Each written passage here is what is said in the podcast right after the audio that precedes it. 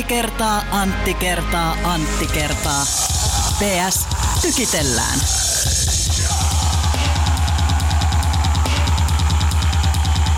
Olemme kokoontuneet keskustelemaan musiikista. Meillä on täällä viisi ihmistä. Mies, josta ei tiedä, vihaako hän enemmän Cheekkiä vai Cheek häntä, Oskari Onninen, hei. Ai tää juttu, hei. Kaikkien aikojen paras Sivallus. Kaikkien aikojen paras susikoira Roivitsi kirjoittaja Antti Lähde. Päivää. Niin sanottu oikea toimittaja, tutkiman journalismin palkinnon voittanut Niko Vartiainen, hei. Hyvää iltaa. Ja Suomen tyylikkäämmän läpinäkyvän rumpusetin omistaja Antti Hietala. Hei vaan. Ja minä olen vuoden 2003 Manserokin kuningas, Antti. PS Tykitellään podcastin Niko ja Oskari. Antti kertaa Antti podcastin Antti ja Antti ja sitten vielä Kolmas Antti. kolmas Antti, eli Antti Lähde. Ei, Tässä ei Antti tapauksessa- Hanhiniemi, vaan tuota, kolmas, Tässä- kolmas Antti eli Antti Lähde. Tässä tapauksessa varmaan sä edustat enemmän nuorgamia kuin mitään muuta tahoa, eikö niin? Sovitaan näin. Me keskustellaan nyt alkuun 2000-luvun ensimmäisen vuosikymmenen Indiestä, Ihanaa. mitä jäi käteen. Mitä mieltä te olette ylipäätään siitä musiikista nyt tällä hetkellä? Jaksaako kukaan kuunnella sitä? Rakastaako sitä? Rakastiko sitä silloin ja vihaa nyt? Vihasi sitä silloin, mutta rakastaa nyt. No mä voin aloittaa tuota, kun mulla on sellainen noin niin kuin 2600 kappaleen Spotify-soittolista, minkä mä aina laitan soit, soimaan srufflella, jos sillä, niin kuin, ei, sillä hetkellä ei mitään niin kuin muuta mieleen tule kuunneltavaa. Ja, ja tuota, sitten mä niin kuin tänään huomasin, että siellä on kyllä tosi, tosi paljon kaikkea juuri tätä tämän, tämän genren kamaa. Tänään ehti tulla vastaan muun muassa Band of Horsesin No One's Gonna Like You ja, ja No One's Gonna Love You ja tuota, um, Nicole Willisia, no se menee Suomi-osastoon, mutta tuota, sitten siellä on hirveä kasa Wolf Paradea ja Modest Mousea ja mitä lie, niin tuota, mä voin itse sanoa, että mulla on lämmin suuri. Eli ihan vapaaehtoisesti kuuntelet edelleen. No, kyllä. Jos mä oon ymmärtänyt oikein, niin Hietalan Antti, sä et sä nyt halveksu, mutta et kaukana siitä. Ei, siis ei, halveksua on ihan väärä sana. Mun piti just tässä nyt sitten sanoa, että, jos, että mikä mun niin oma suhtautuminen, niin mä huomasin sen nyt vappuaattona, kun olin, olin tota, soittamassa levyjä nuorisolle, niin mä soitin, soitin ihan oikeastaan semmoista niin kuin kolme sellaista ehtaa blogihouse klassikkoa. Joo. Ja se oli, se oli tosi mahtavaa, koska tota, noin, niin oli jotenkin Mitkä? semmoinen fiilis. No mä soitin toki tota, noin, niin Widest Boy Alivein Golden Cage yes. Fred Falke remixin, joka on ehkä se, se kulminaatiopiste jossain määrin. Ja sitten mä soitin tota, noin, niin Soulbaxin remixin tuosta tota, Standing in the Way of Controlista esittäjänä Gossip. Aivan Upea hyvä. sekin. Ja sitten mä soitin vielä Jää Jää Jääsin toi äh, Heads, äh, mikä toi viisi? Will Heads Roll. Heads Will Roll ja siitä A-track. A-Track remixi. Mä soitin nämä kolme kappaletta ja mä nautin niistä tosi paljon ja nuorisokin nautti niistä tosi paljon. Jotenka, Totta jotenka hemmetissä. mulla on paljon niin kuin lämpimiäkin tunteita tämän aikakauden musiikkia Nämä kohtaan. kaikki kolme taitaa olla myös Fact Magazinein äh, 30 blogihauseklassikkoa listalla. Ja tuota, Saattoi aika hyvinkin korkealla. olla, eikä, eikä se mikään ihme. Mutta tota, no, niin sanotaan näin, että me ehkä puhutaan tässä nyt tarkemmin tästä, mutta kyllä se on niinku se, se osa tota, ensimmäisen vuosikymmenen eh, indie-hommaa, joka on mun sydäntä lähinnä edelleen. Entäs Antti Lähde? No siis tota, tosikkona täytyy heti tietysti tämmöisessä kysymyksessä että mistä tässä nyt oikein puhutaan? Mitä tässä tarkoitetaan? Käsitteet määriteltävä. Niin, että jos nyt miettii, niin tota 2000-luvun ensimmäisen vuosikymmenen indie voi tarkoittaa, jos sieltä al- alusta lähtee perkaamaan, niin se voi olla alt countrya tai autotallirokkia tai postpunkin matkimista tai New. Wavein matkimista tai electroclashia tai se voi olla uusi psykedeliaa tai se voi olla ny- nynnypopin paluuta tai Quiet is the new loud. folkkia, mitä tahansa, että tämän Indie sateenvarjon alle on kymmenessä vuodessa niin kuin minkään vuosikymmenen aikana ei tietenkään ole noin laajaa musiikkikenttää sen sateenvarjon alle kaavittu kuin 2000-luvun ensimmäisellä vuosikymmenellä. On lastentarha indietä, on tiimari On, on indietä, on, kaikkea. mitä Ai, lie. ai. Mä näkisin, että aika iso osa siitä, mikä alkoi 2000-luvun alusta, oli niitä bändejä, joista New Musical Express kirjoitti ja sitten se pikkuhiljaa niin kuin antoi sen Pitchforkille. Että ne, mistä nämä kaksi mediaa intoilivat ja nostivat hyviksi niin mä jotenkin koen, että se indie on sitä. Johtuen varmaan myös sen takia, että siitä, että mä olin vielä tilaaja New Musical Expressissä 2000-luvun alussa ja ne oli jotain sellaisia viimeisiä vuosia, kun se oli vielä jotenkin, jotenkin relevantti media. Mä just moninaisista syistä mietin niin kuin A, sitä, että, että sit Pitchfork on kuitenkin ö, 2005 kirjoittanut vaikka Paavo Harjusta suomalaisista bändeistä ja sitten, että mä oon huomannut itse, että se niin kuin jonkinlainen, mihin on toki niin kuin ikä vaikuttanut monin paikoin, mutta että se on ollut ehkä noin 2007-2008, kun on niin kuin Pitchfork on ottanut rumbalta sen pääasiallisen levyjulkaisupaikan tai, tai levyjen bongausplatformin viitan, mikä sitten taas on jotenkin siinä vaiheessa oli semmoinen vaihe mun mielestä selkeästi enemmän kuin nyt, että Pitchforkilla puhuttiin levyistä, joista esimerkiksi, joista esimerkiksi Suomessa, suomalaisessa musiikkimediassa kuultu niin kuin lainkaan. Ja nythän se on täysin niin kuin päätynyt kymmenen, kymmenessä vuodessa siihen, että Pitchfork kirjoittaa niin kuin maailman isoimmat levyt maailman ensimmäisenä. Ja Ja kaikki kirjoittaa oikeastaan niin kuin aika samoista levyistä joka tapauksessa. Niin, että se, että se semmoinen niin kuin selkeä pitchfork indie, niin mä en osaa Siitä sanoa, tullut- missä siitä- vaiheessa se on siitä- kuollut. Siitä on mutta, tullut mainstream, tai siis sitä, että siitä on tullut pelkkää indietä. Mulla on vähän silleen sama, että, että niin kuin mun musiikkimedian seuraamishistoria on mennyt jostain niin kuin radiomafian ja Yleksän seuraamista sitten joskus siihen, että mun veljeni on tilannut mulle rumban joululahjatilauksena joskus, tai jol, mulle tilauksen joululahjaksi joskus ehkä 2003 jouluna. Ja sitten ehkä vuotta myöhemmin mä oon silleen niin kuin huomannut, että mitäs täällä internetissä oikein on. Että täällä, täällä on tällainen kuin Pitchfork ja näin edespäin. Ja sitten pikkuhiljaa ruvennut lukemaan sitä 2005 eteenpäin. Ja tuota, niin kuin esimerkiksi, että, että mä en ole itse NMEtä lukenut juuri ollenkaan. Siis mä oon mielestäni ostanut yhden yksittäisen irtonumeron NMEtä Helsingin rautatieasemalta joskus talvella 2004-2005. Mä oon tilannut siinä. 2009 vuoden ja niistä kyllä jäi merkittävä osa pusseihin, kun alkoi olla meno vähän silleen liian Stone Roses ja Onks- Las Vegasiin. Onko sä se ihminen, kun me varmaan kaikki ollaan ostettu niitä vinylilevyjä, joita ko- koskaan ei otettu kelmuista, niin Oskari Niin me ostetaan niitä nykyään. jopa, niin, niin, kyllä, kyllä. Mä- Oskari on ostanut mä jopa ostan- musiikkilehtiä sillä että niitä ei oteta pois kelmuista. Loistavaa. Ne maksoi ehkä 70 senttiä kappale. Se oli niin kuin halvempaa kuin printata ne yliopistolla. Halvempaa kuin leipä. Joo. Mulla oli hyvä systeemi. Silloin oli vielä ihana tamperelainen levykauppa Platta, niin kun ne osti sinne aina yhden ja sitten ne luki sen itse, niin mä aina kävin ostamaan ke- kerran viikossa, nyt tuli vähintään käytyä siellä muutenkin, niin mä ostin aina vähän halvemmalla Platan New Musical Expressin itselleni. Meillä oli hyvä systeemi. Kyllä. Se toimi. Mutta Antti, sä et vastannut kysymykseen. Jos oletetaan, että nämä kaikki, mitä sä mainitsit, niin on indie, niin rakastaako sä niitä kaikkia vai onko joku genre esimerkiksi jäänyt matkan varrelle? Kyllä siellä kaikesta löytyy hyvää. Kaikki on hyvä. Kaikki ei ole hyvää, mutta kaikessa on jotain hyvää. Ja tota, kyllä sitä on niin aika paljon ollut osittain silloin aikanaan väärässä, mutta aika paljon oikeassakin, että jotain on tullut jätettyä matkan varrelle ja jotain, on, jotain yksittäisiä on sitten jälkikäteenkin ehkä löytänyt. Mikä on, mikä on vaikein asia, tai mikä on pahin asia, missä olet oltu väärässä, näin niin kuin jälkikäteen katsoen? Tähän pitää antaa se perinteinen vastaus, jonka Tenho Tuiskukin antoi, kun häneltä kysyttiin imitaatioharrastuksesta, että voi kun niitä on niin monta. Mutta mikä olisi sitten semmoinen, semmoisia, sano pari semmoista albumia, jotka on sulle niin kuin jäänyt siltä aikakaudelta? öö, niin kuin jäänyt... Mitä sä edelleen kuuntelet? Niin, joo. Mistä sä nautit? Streetsin eka Mut menee, meneekö se tähän Niin, soteen se on vähän borderline. Kyllähän se menee niin se kuin menee NM. ky- oli se enemmän, kyllä se oli enemmän kannessa oli Streets, silloin Joo. niin kuin original pirate Sehän oli niin kuin indi- indietyypeille kaupiteltu räppilevy ihan Mm. selkeästi. Se on semmoinen yksittäinen, sit mä tossa, kun me tämän illan tota, juttuja koostettiin, niin sit sieltä löytyy tämmöisiä clap your hands, say yeah tyyppisiä bändejä, jotka on jäänyt sellaisiksi aika niin kuin unohtunut äh, historiankirjoitukselta, mutta aivan niin kuin erinomaisia. Muistatteko kyseisen yhtyeen Kyllä. tämmöisen niin kuin huumorinimiversion?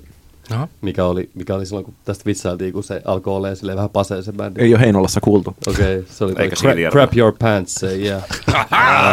yeah. hauskaa. Ai yeah. Mä itse asiassa tänään, kun Antti sä laitoit Facebookiin tän, että mitä toivoisit, niin mä muist, yritin, yritin muistella sellaisia, mistä mä pidin silloin, mutta mä en nykyään pitäisi. Ja sitten mä kuuntelin ne, siinä oli Braverin Fearless Automaticin Monster ja sitten Winesin Get Free. Ihan ässiä biisejä kaikki. Mä, mulla oli tossa, joskus mä kuuntelin vaikka Braveria, niin se oli siis mulle tällainen, että mitä mä ajattelin. Mä oon ostanut sen levy rahalla silloin aikana. ei. Minulla on tarina.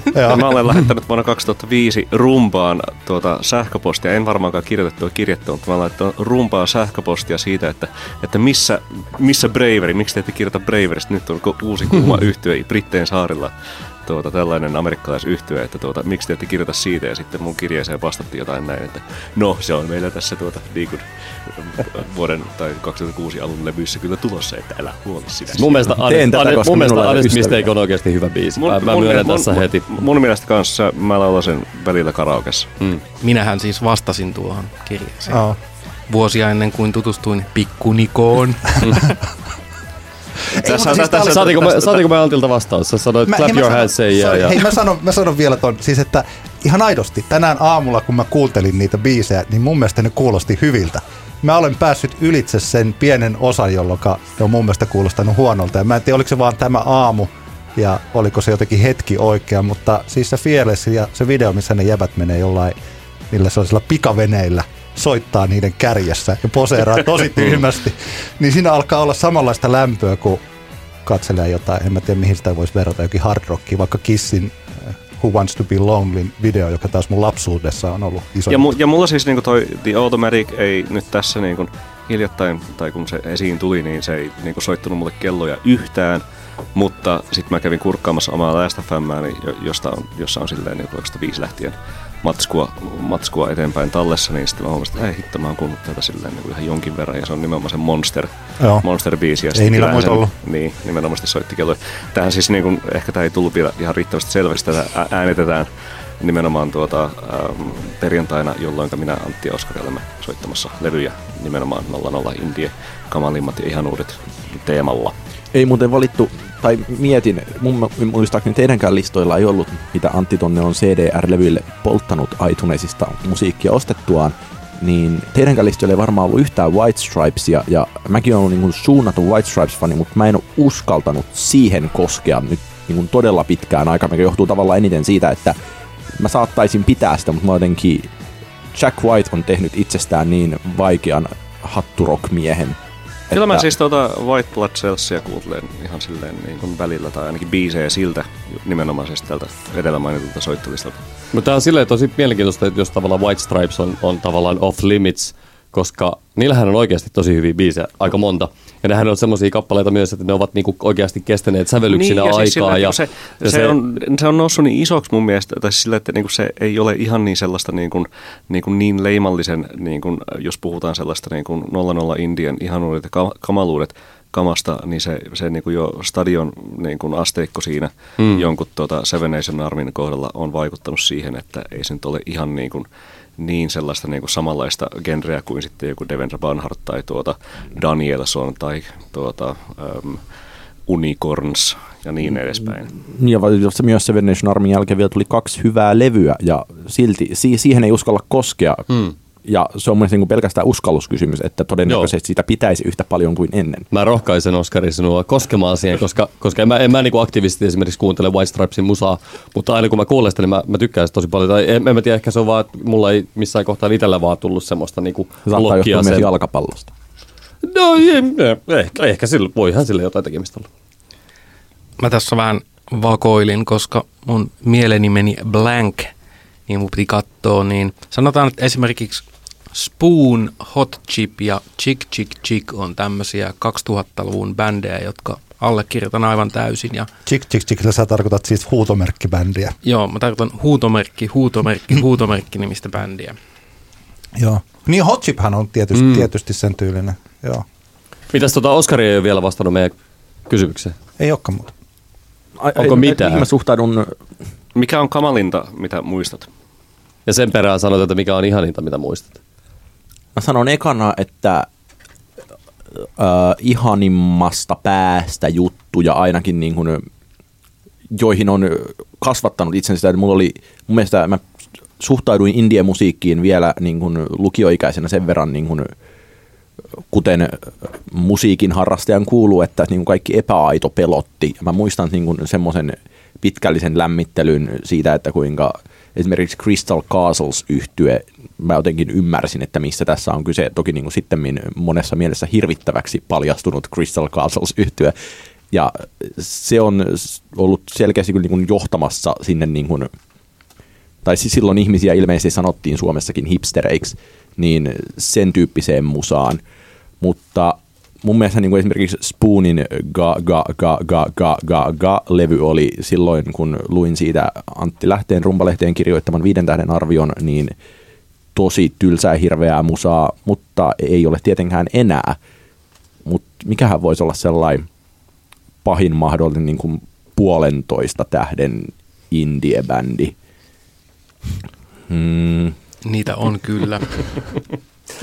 aika, aika kultaa muistat, me ei muisteta niitä. Se on ihan vaan kiva Eikö juttu. Nuorgamissa ollut se ihan juttukin Joo, oli. näistä se oli kamalista? Oskarin, Oskarin tuota, soittamista. Aa, niin, niin siis, no sillä, Si- si- siellähän siellä, on vaikka siellä, mitä. siellä on tietenkin sitä niin tuota, landfill indietä. Niin, ja siis siellä on kyllä niin kuin pahimmat lähdöt. Siis kuuksia mä vihaan aivan sydämeni pohjasta, plus kaikkia ihmisiä, jotka pitää kuuksista. Wombatsin uh, Asiat eivät ole mustavalkoisia, mutta Let's Dance to Joy Division on nyt niin kuin tavallaan jotenkin hauska kappale siinä kaikessa jättömaisuudessaan, mutta se oli kyllä aivan hirvittävä levy, kun se tuli. Mä muuten satuin näkemään sen kyseisen bändin just silloin, kun ne oli just niinku breikkaamassa sellaisessa berliiniläisessä tota, squatti hipsteri eh, indie disco bileissä ja mä, se, oli, se oli aivan oksettavaa se meininki niinku jo, jo siinä kohtaan.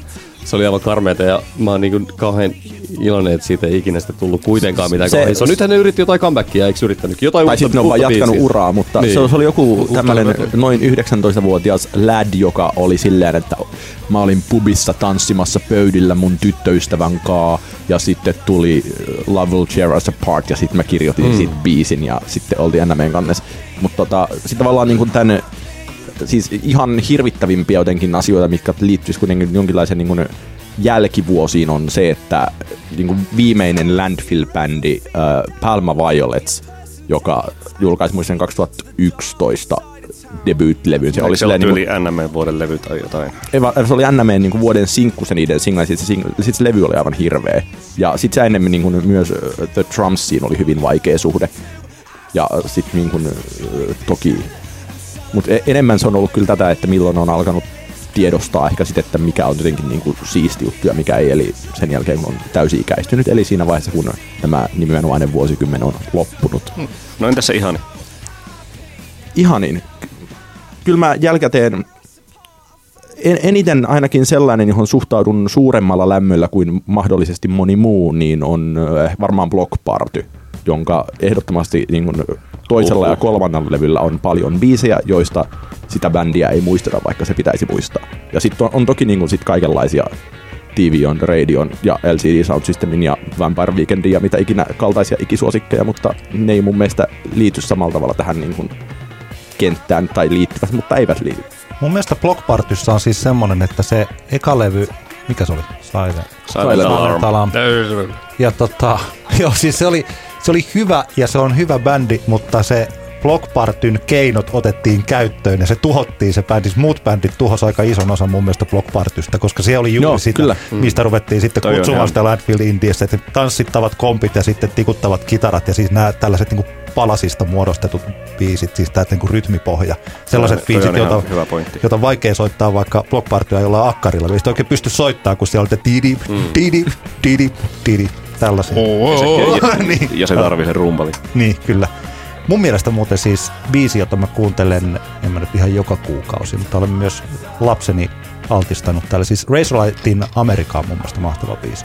Razorlight aika, a, nyt vedit kyllä kovan, Siis- kovan, siis- siis, siis- kovan mä- mä- pakastan kova niin biisi. Mä kova raka- biisi. Mä, rakastan mä, mä sitä sanoin, biisiä. että, mä sanoin, että niinku se on hieno biisi, mutta se bändi on aivan sietämätön. Mä meinasin kuunnella Totta. sen kappaleen ö, nyt tällä viikolla vappuaattona istuessani yksin baarissa kello 0010, mutta sitten mä ajattelin, että se olisi aivan liian surullista kuunnella Razorlightia edes ihmisiä odottaessa tässä vaiheessa.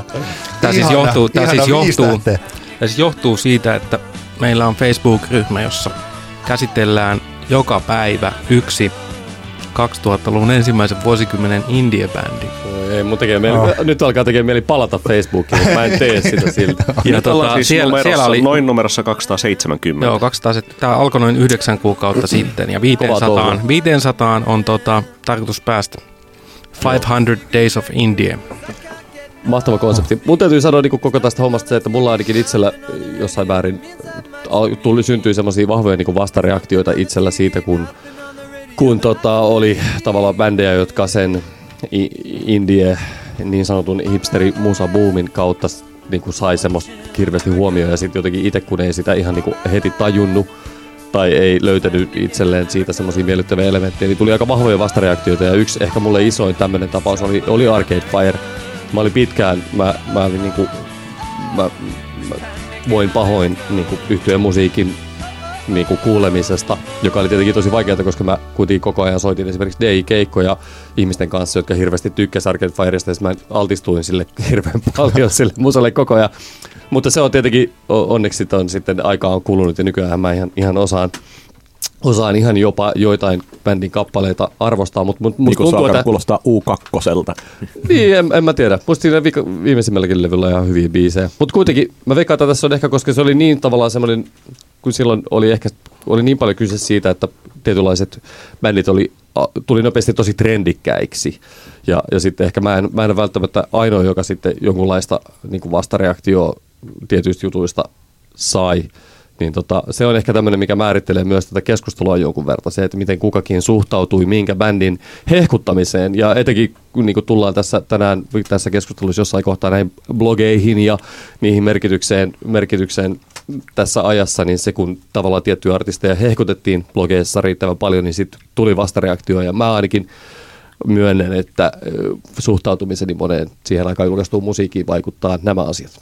pakko tarttua tuohon DJ-hommaan, että mä soitin, lopetin noin 2008 ehkä sellaisen kuukausittaisen indie-tyyppisen klubin ö, DJ-nä olemisen, niin tota, silloin alkoi tulla niinku mitta täyteen siinä just. Et mulla assosioitu ehkä siihen sit se, että milloin, milloin kaikki meni.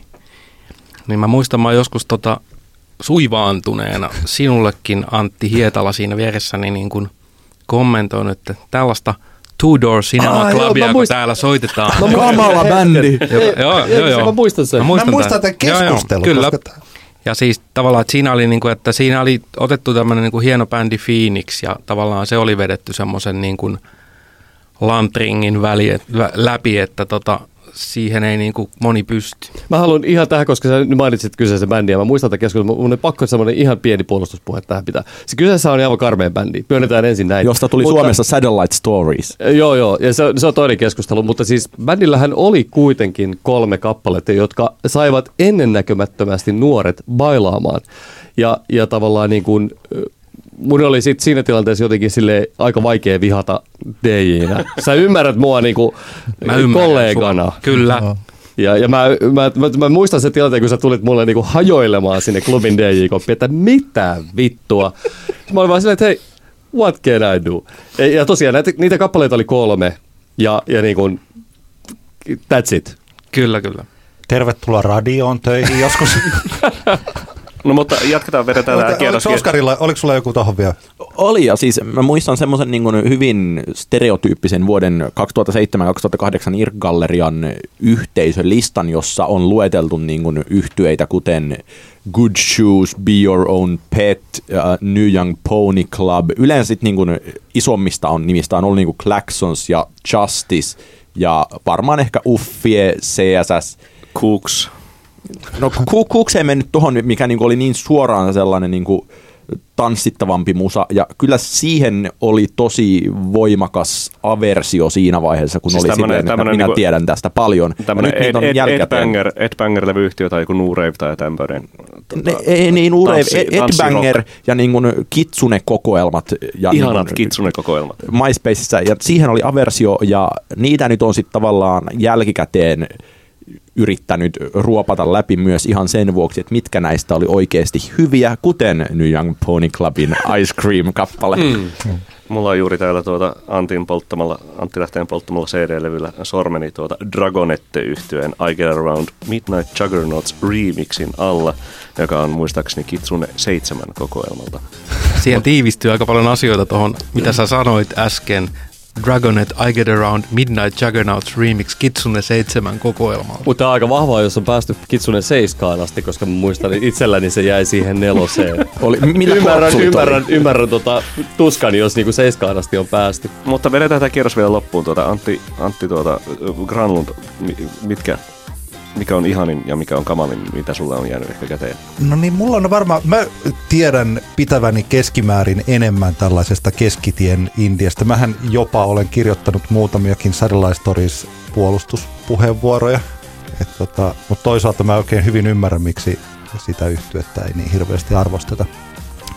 Mutta tota, kyllä mulle vaikka Strokes on yhä sellainen bändi. Mä en tiedä, lasketaanko Strokesia tähän, mutta sehän kuuluu tähän New Kyllä, lasketaan. Kyllä, Joo, lasketaan. Niin, niin ehdottomasti siis mä tykkään melkein kaikista levyistä ja kuuntelen niitä paljon. Jopa, siis muitakin kuin pelkästään Is This Ittiä.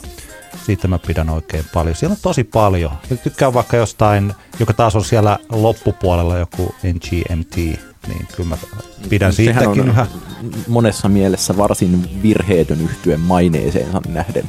Joo, kyllä. Että he pikkasen tietysti tuhosivat sen oman poppi eh, niin kuin minänsä. Mikä Ihan on tietoisesti Niin, mikä on jolla omalla tavallaan ja siis silleen, niin kuin mun mielestä Congratulations vuodelta 2010 se on mun mielestä vallan mainio levy myös siinä, että, että siinä totaalisesti tuhotaan äh, oma pop-ura sekä niin kuin silleen, tuota, imagollisesti että sitten niin kuin kappaleen rakenteellisesti. Joo, ja se Congratulations on mahtava biisi muuten, siis tällaisena yksittäisenä biisinä, eikä ei ollenkaan vaikea edes niin kuin se ehkä se koko levy.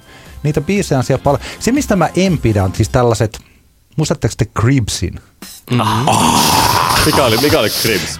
Ville, Ville Aalto Indietä. Silloin oli, heillä oli muun muassa sellainen... Men's needs, women needs, women's needs, whatever. whatever. Joo. toi on mennyt mulla, mulla ihan täysin ohi. Mä olen varmaan ihan iloinen siitä. Voi Siellä olla. On, että...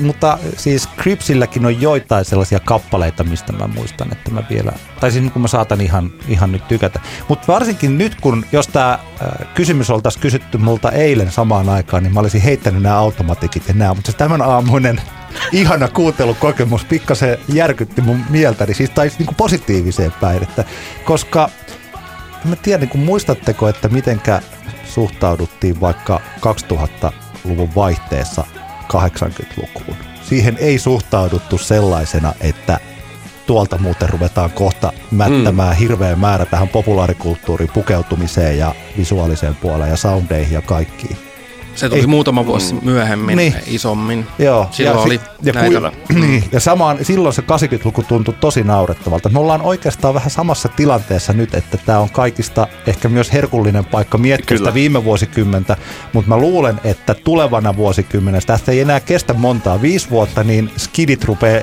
löytämään, se, niin ne löytää joku automatikin, että mikä mahtava bändi tämmöinen on ollut täällä. Ja tämä on ihan mahdollista.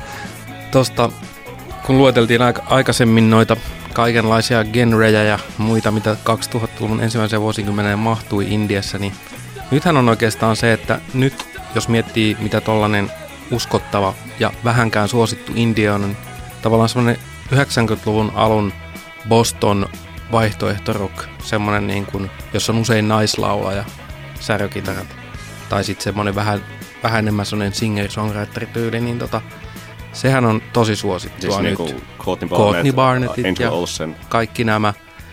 Ja tota, se niin kuin sivuutettiin 2000-luvulla täysin. Et se oli, 2000-luvulla se oli tavallaan vielä sellaista no, niin kuin mojojen, mies, mojojen ja ankattien Mies, matskua. poika, pillifarkku. Niin, mutta oli myös siis toinen, mikä 2000-luvulta ehkä puuttuu, oli sitten tämmöiset niin kuin, tai myös se singer-songwriterismi, sit vaikka jossain niin Mac DeMarco mielessä, niin ei se ei kuulunut siihen soundiin. Slackeria ei ollut. Niin, siis joo. Slacker oli nimenomaan niin, ysäriä ja sitten niin kuin se tuntui mm, silloin niin. Sitä ei 2000-luvulla ollut oikeastaan missään niissä niin kuin, ehkä semmoinen pieni nyn, nynnypop uh, tuli siinä lopussa, Pains of Being Pure at Heartit ja nämä, mutta ei tavallaan tuollaista niin pilvenpolttelu indietä mm-hmm. tai sellaista niin kuin, yliopistokampus Indietä. Paitsi Vampire Weekendin niin kuin pukupykälässä yliopistokampus India. Mulla siis tuota, kun mä, mä oon itse tuota ollut niin, kuin niin monet voi arvata, mitä mä sanoisin. Mä oon ollut niin semmoinen Kanada indie niin kuin aficionado ja, ja mulle nimenomaan se ihanin asia varmaan, mikä niin kuin edelleen on sieltä, sieltä vuosikymmeneltä jäänyt, on se, on se niin kuin Wolf Parade ja, ja Montreal Hommelit ja, ja Wolf Paradein debytlevy ja toinen levy ja, ja näin edespäin. Niin sitten niin kuin ehkä siihen nimenomaan kytkeytyy sitten niin kuin osaltaan semmoista niin kuin kamaluuksistakin, että mitä mä en niin kuin ihan siis kaikella rakkaudella suhtaudu vaikka johonkin Frog Iceen tai sen sellaiseen, mutta en mä sitä oikein pysty kuuntelemaan. Se on niin sellaista niin kuin ulinaa ja sellaista niin kuin, ää, pahinta mahdollista niin kuin, kellopelihysteria indietä, samoin kuin sitten ehkä joku Danielson tai, tai sen sellaiset niin kuin tuota, ää, niin kuin 75 000 ihmistä samassa studiossa soittamassa niin kuin kodinkoneita, niin tuota, se ei ihan, ihan... Se oli kyllä oikeasti aika raskas vaihe, kun se oli, oli jotenkin se juttu, että bändillä, bändeissä piti lavalla olla hirveän paljon ihmisiä ja sitten joku niin kuin kilkuttaa jotain. Ja sit kuitenkin, Hoilotuskaapu, kollektiivi, niin, India. Ja sitten kun bändi on kuitenkin, sit se ongelma oli tavallaan monesti niin kuin näillä bändeillä joitain niitäkin livenä, että se, sit kun esimerkiksi mun mielestä kun Rubik vähän syyllistyi siihen, että kun niitä jätkiä piti ottaa tai mimmeä sinne lavalle aivan hulluna, ja sitten oikeasti sehän vaatii niinku miksaajalta ja bändiltä aivan hulluna, että sä saat sen niinku soundaamaan. Aivan ja sitten varmasti. siellä on 20 jätkää lavalla ja sä oikeasti kuulet vaan se festarivirvelin ja laulajan. Niin se, on niinku, se oli masentavaa. Ja sitten sama, niin kuin siis, että niin kuin, kyllä mulla niin kuin sellaisellekin löytyy vähän semmoinen niin kuin pehmeä kohta, niin kuin vaikka joku Architecture in Helsinkin In Case We Die-levy 2005 vuodelta. Ja, ja varmaan niin kuin silleen usealle ihmiselle sen on niin kuin, senkin niin kuin orastavan nautinnon siitä yhtiöstä on pilannut joku se Flow-keikka, mikä oli kuulemma aika hirveä vuonna 2007 ö, koska ne ihmiset, ei, niitä on niinku silleen just se niinku 127 siellä lavalla ja ne ei osaa soittaa. Mm. Mm, 29 on muistaakseni. Niin, I'm from. Barcelona. Me yritettiin joskus buukata I'm from Barcelona Monster of Poppia ja sitten se oli, että what, what is the travel party? Ja sitten sieltä tuli joku se 75. Että Okei, okay. Un, unohdetaan. Oliko teidän mielestänne tällainen niin sanottu summa summarum, niin onko toi hyvä, onko tämä vuosikymmen tehnyt hyvää musiikille vai huonoa? No siis mun, mun on niinku pakko tässä kohtaa, kun mä aloin miettiä sitä, että mitä semmoisia niinku elementtejä on jäänyt meille niinku tähän päivään, tai mitä sieltä on niinku jäänyt käteen, eikö tämä ollut meillä vähän se kysymyksen asettelu Oli. tässä, niin kyllähän mä oikeasti niinku edelleen se Bloghausen niinku puolesta haluan tässä, tässä puhua, koska mä muistan, että mikä se, mikä, mikä se oli se tavallaan se astettainen polku siitä, että kun, kun tavallaan, tämä Bloghausen on tietenkin terminä aika tyhmä, mutta me tiedämme ehkä, mitä tässä niin kuin sillä musalla tarkoitetaan, ja, ja se on, mä en sekoittaisi nuureiviä, se on, se on vähän niin kuin toinen homma, mutta kuitenkin se, että, että jossain kohtaan tuli, tuli tavallaan paljon niin kuin vaikka alettiin remiksaamaan indie pop bändien biisejä tanssilattia vuotoon ja sen kautta alkoi tulee sitten ihan niin kuin tuottajia, jotka alkoi, alkoi tekemään omaa musaansa, jotka levisivät blogeissa ja DJt alkoivat soittamaan niitä paljon ja muuta. Niin kyllä mun mielestä se on ollut aika niin kuin semmoisessa elimellisessä osassa koko ton EDM-boomin kanssa, mikä sitten tuli tosi rajusti ja siitä on seurannut taas erinäisiä asioita. Et mun mielestä sieltä oikeasti niin kuin jäi tavallaan meille käteen aika paljon. Ollaan, ollaan me sitten mitä mieltä tahansa vaikkapa ED, EDM-boomista ja niistä sen lieveilmiöistä, mutta kuitenkin mä, musta olisi kiva kuulla, onks, onks, tuleeko jollain muulla mieleen semmoisia niinku konkreettisia asioita, mitä meille sieltä jäi käteen? No mulla on niinku siis ehkä vähän nimenomaan niinku saman tyylisesti ja ehkä silleen niinku taustavaikuttimena nimenomaan se, että, että niinku ihmiset pikkuhiljaa ja varsinkin niinku nuoret ihmiset silleen niinku hokas, että hei mähän voin tehdä tässä biisin ja sitten laittaa sen niinku tänne ja sitten joku niinku ihan mun kaltainen samanlainen bloggari löytää sen biisin ja sitten niinku hups tuota, Los, Los Campesinos on niinku tuota, ää, puol, puoli vuotta perustamisen jälkeen lämpäämässä jotain tuota, äm, Broken Social Scene ja, ja sitten se on niinku seuraavana vuonna Pitchforkin Best New Music tai sitten pahimmassa esimerkissään joku tämmöinen niinku Black Kids-tyyppinen yhtye silleen niinku kolmessa kuukaudessa tai puolessa vuodessa on niinku silleen uusi hypebändi saa Best New Music Pitchforkilta ja sitten, sitten heti sitten niinku seuraavana keväänä totaalilyttäyksen ja ei siitä oikein niinku ikinä palaudu. Siis silleen niinku siinä, siinä mielessä, että, että niinku positiivisimmillaan se on, se on niinku kuvastanut nimenomaan sitä niinku, äm, internetin mahdollistama DIY-asennetta, mikä ei ole ihan niin kuin siis, että vaikka niin kuin on, on SoundCloud-räppiä ja, ja kaikkea semmoista, että niin kuin asioita, asioita leviää internetin välityksellä nykyään niin paljon enemmän kuin, kuin aiemmin, mutta siitä on niin kuin mun mielestä se sympaattisin asia, mikä siinä niin kuin sen vuosikymmenen musiikissa on, on se kotikutoisuus ja sitten, että sillä voidaan päästä niin kuin hyvinkin pitkälle. Niin ja mä tosi mukavasti pääsen jatkamaan just tästä, että se, jos tietenkin ajatellaan tämmöisestä mediakulmasta, niin kanadalaista indie-yhtye Marshall McLuhania siteeraten Medium is the, Kaikkihan me tunnemme tämän bändin. Olemme Medium. Oskari. Medium is the Massage, niin siinä se on mun mielestä tosi niin kuin viime hetket siinä, ensimmäiset ja viimeiset hetket semmoisessa mediali, mediamielessä, että tavallaan musiikkimedia on merkinnyt jotain, mutta samaan aikaan niin kuin musiikkimediasta on, musiikkimedian ohi on päässyt myös, jolloin siinä on ollut semmoinen tosi kiva coexist tilanne sen välillä, että Hype Machine toimii ja samaan aikaan portinvartijat sit voi tappaa niitä niin kuin hypetettyjä asioita. Niin se on mun mielestä oleellinen asia ja toinen on sitten nimenomaan tämä, mitä Niko mainitsi, että kyllähän siinä nyt luotiin lähtökohtia sille, että DIY, tai ed- edelleen näkee tosi paljon sitä, että puhutaan musiikista makuuhuone poppina, vaikka se voisi sanoa, että se on niin kuin DIY. Jotenkin makuuhuoneesta on tullut niin kuin DIY, on jonkinlainen niin kuin kiertoilmaus. Niin, ja kyllähän tämä kaikki liittyy tietenkin siihen, että se oli sitä aikaa, kun se teknologia alkoi kehittyä sillä tavalla, että ihmiset pysty käytännössä. Niin, ja- ja- ja se on- se on ysäri, ysärillä ei vielä niin kuin käytännössä voitu, mutta että sanotaan näin, että 2005 oltiin jo siinä tilanteessa, että jengillä oli kotona mahkut niin, tehdä. Mutta samaan hyvän aikaan sä et pystynyt tekemään niinku, tai että nythän, jos sä teet kotona musaa, niin sit sä tavoittelet sitä niinku Avicii-soundia suunnilleen. Mm. Eli tavallaan niinku parhainta mahdollista, niin se tietenkin teknologia on myös ehkä siinä mielessä pilannut sitä niin DIY-asennetta tässä tällä vuosikymmenellä, että liian hyvien asioiden tekeminen on mahdollistunut, mikä sitten muot- muottaa, muottaa, johtaa omanlaisiin ehkä geneerisyyksiinsä. Tietenkin kaikki tämmöiset ilmiöt, niin nehän lopussa syö itsensä ja sitten vaan täytyy keksiä joku asia, joka symboloi sitä hetkeä, kun kaikki meni, kaikki tuhoutui, niin tota, jotenkin se, jos nyt itse ajattelisin, että mistä tämä tällainen musiikki lainausmerkeissä lähti, niin ehkä se 2000-luvun alku oli vielä strokeseineen ja tämmöisen kanssa vähän toinen juttu, mutta just tämmöinen niin kuin Rapturen tyyppinen bändi. Tämmöinen niin kuin, kun tämä kone indie tavallaan alkoi siinä 2002-2003. Mm-hmm. Ja sitten se tavallaan siinä rinnalla kulki nämä Arcade Fireit ja se oli aika semmoista niin kuin hysteeristä ja tanssittavaa ja nopeata. Ja, niin tavallaan se, että siinä 2009 sitten niin kuin, vähän se niin kuin nielas itsensä ja sitten niin kuin kovin juttu oli niin kuin XX ja Burial, jotka on niin kuin molemmat käytännössä tyhjyyttä ne musiikki. Että sit, jos kirjoittaisin jonkun artikkelin salanimellä, niin voisin valehdella, että ne symboloivat tätä tyhjyyttä, millä sitten uusi vuosikymmen käynnistyi. hyvä pointti. Mulla jotenkin tästä tulee mieleen se, että koko se, koko, eh, sekä toi Bloghouse-homma, että, että sitten Rapturen ja LCD Sound Systemin tyyppiset bändit, ne, ne teki tärkeitä duunia siinä, että ne vei elitismiä pois elektronisesta musiikista. Ne toi elektronisen musiikin, musiikin elementtejä poppiin ja ne vei sitä hirveän raskasta elitismin niin kuin, auraa elektronisesta musiikista pois, joka on aivan mahtavaa, koska niitä hedelmiä me niin kuin, poimimme koko Niin, ajan. niin ja se, että niinku Kyllä. Justice oli tavallaan classic rock yhtye, jolla sattui olemaan vaan syntikat ja tosi erilaista musaa. Ja mun mielestä siis sitä elitismia on en, niin kuin, sitten kone tai elektronisen musiikin pala, pala, palannut, Joo. että tarvittaisiin uusi jonkinlainen tämmöinen niin kuin, Kyllä. Crossover tai rajoja rikkova Tämä on ilmiö. toinen, toinen pitkä keskustelu sitten.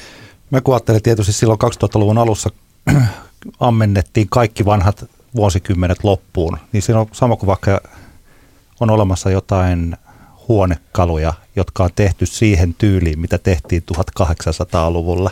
Että on olemassa tällaista niin kuin uusi, uusi rokokoota, niin eihän kukaan halua oikeastaan ostaa sellaisia huonekaluja, kun ei niillä ole mitään arvoa, kun ei ole sitä alkuperäistä, eikä ne ole nykyistä, eikä ne ole oikein mitään. No, Pori Jats kuitenkin buukas Aloe Blackin tänään päälavalle, että, että tota, Wow. Joo. Et kyllä tämä niinku Joku Retro haluaa. Soulkin, sillä on markkinat, koska niitä kuolleita muusikoita ei voi sinne huonekaluiksi laittaa. Niin, vaan- Alue Black hyvin- Avicii levyllä. Joo, joo. Mutta siis tämmöinen, niin että tämä just, että mietitään, että mm, yksi, yksi tuttavani juuri tässä niin kuin noitui, että tällainen on olemassa tällaista asiaa kuin muun muassa Ernie Hawks and the Soul Investigators, mikä on nyt tää Helsingissä helsinkiläinen Soul Investigators, joka on tehnyt tämmöisen, niin kuin, onko käsittääkseni huilisti laulaja kaverin kanssa.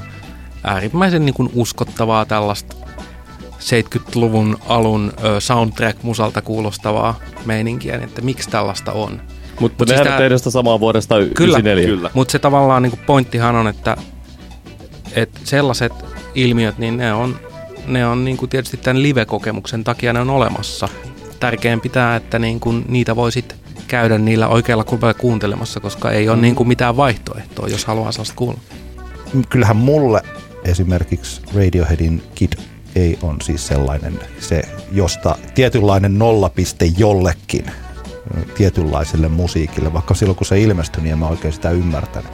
Mutta että se on jotenkin muodostunut sellaiseksi levyksi, joka pyyhkäsi pois sen, vaikka siihen samaan aikaan ne retroiltiin ympärillä tosi paljon.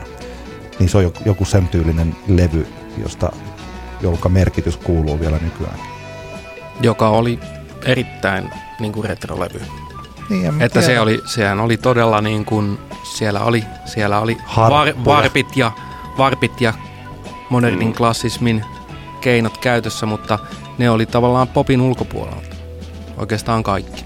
Niin, kaikki, kaikki siis joka tapauksessa semmoinen, niin kuin, jos, jos vaikka on lukenut sitä Meet Me in the Bathroom-kirjaa viime vuosikymmenen New York Indiasta, niin siis sinänsä kaikki semmoinen, niin senhän joka tapauksessa niin kuin se on jo ilmeistä, ja miten, miten tapahtui se, että sellainen niin kuin levyhylly Indie demokratisoitui ihan joka, jokaiselle, että jokainen pystyy poimimaan sieltä Radioheadista ne, niin kuin ne mingusit ja voi pystyä sieltä niin kuin Stockhausenit ja muut, muut sellaiset niin kuin vaikutteet ja toisaalta sitten niin katsomaan, että ai jaa, niin joo, tämä tuota LCD Sound Systemin Losing My Edge, niin se on ottanut niin kuin tämän biittinsä vaan tästä Killing Jokein biisistä ja näin edespäin. Siinä on ihan hauska, hauska kohta, äh, kun tuota, joku nuorempi indie-rokkari kertoo niin kuin James Murphylle siitä, että, että äh, olikohan se niin, että, että, että oletko kuunnellut ikinä Kania? En, mutta just lataan sen levyä.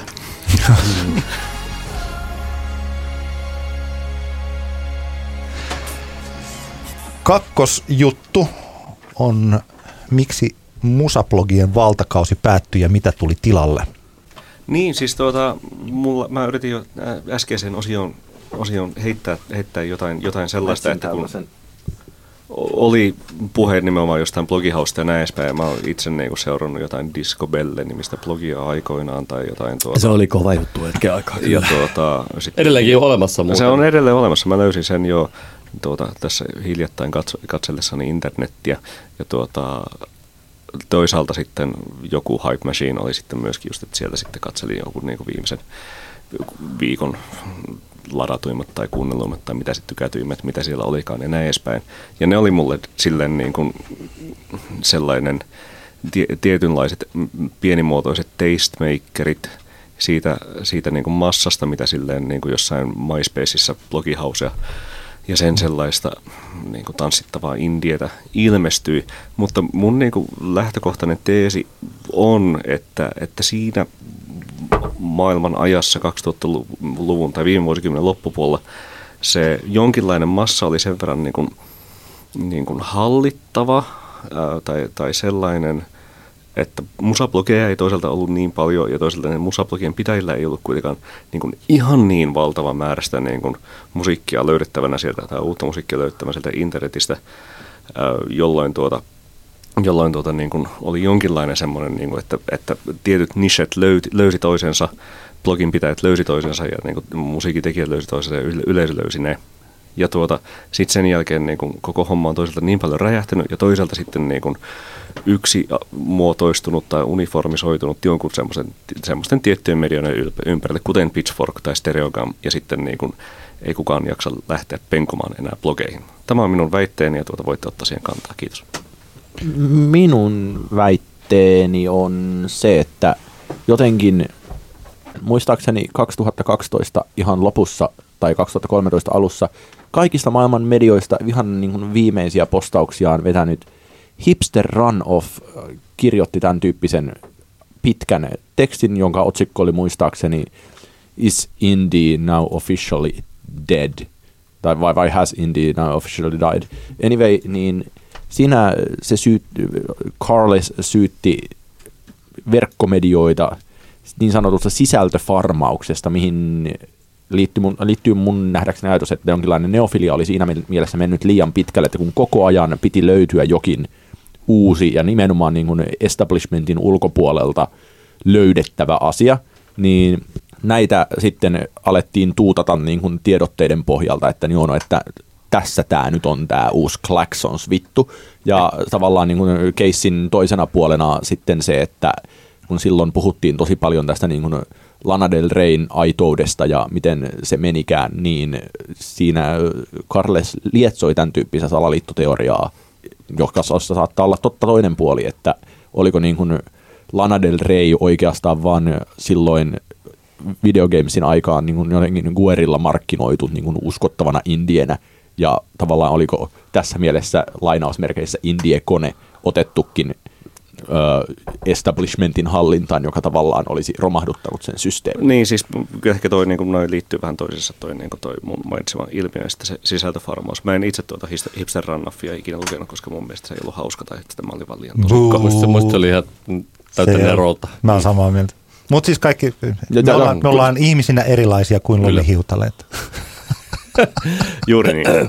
tota. Oskari oli mun mielestä ihan hyvin, hyvin olen vähän samaa mieltä siitä, että tavallaan se ongelma tuntuu jossain kohtaa olevan sitten se, että että kun kaikilla oli hirveä tarve niin kuin ensimmäisenä kirjoittaa jostain julkaisusta ja sitten kun ne kaikki yritti ensimmäisenä kirjoittaa jostain julkaisusta, niin meillä oltiin tilanteessa, jossa niin kuin saman päivän aikana niin sanotusti kaikki merkittävät blogit, voi, jotkut niistä saattoivat oikeastikin olla merkittäviä, niin tekivät sen saman postauksen käytännössä niin kuin hyvin lyhyen aika, aikavälin sisään, jolloin se on niin kuin helppo nähdä, että, että si, mun mielestä niin kuin se kaatui siihen, että, että ja just silleen, niin että mä oon itse lopettanut jotenkin niin RSS-lukijoiden käytön ehkä just joskus niin 2013 hyvin niin suurena osa syynä se, että siellä on niin kuin samoissa blogeissa samat asiat mm. aika niin moneen kertaan saman päivän aikana päällekkäin. Jos Suomessa se näkee ehkä myös silleen erikoisesti, että listatkaapa niin kuin ikään kuin klassisia indie-levyjä esimerkiksi noin vuodelta 2010 ees taas, jolloin niin on ollut jonkinlainen suomalaisten blogien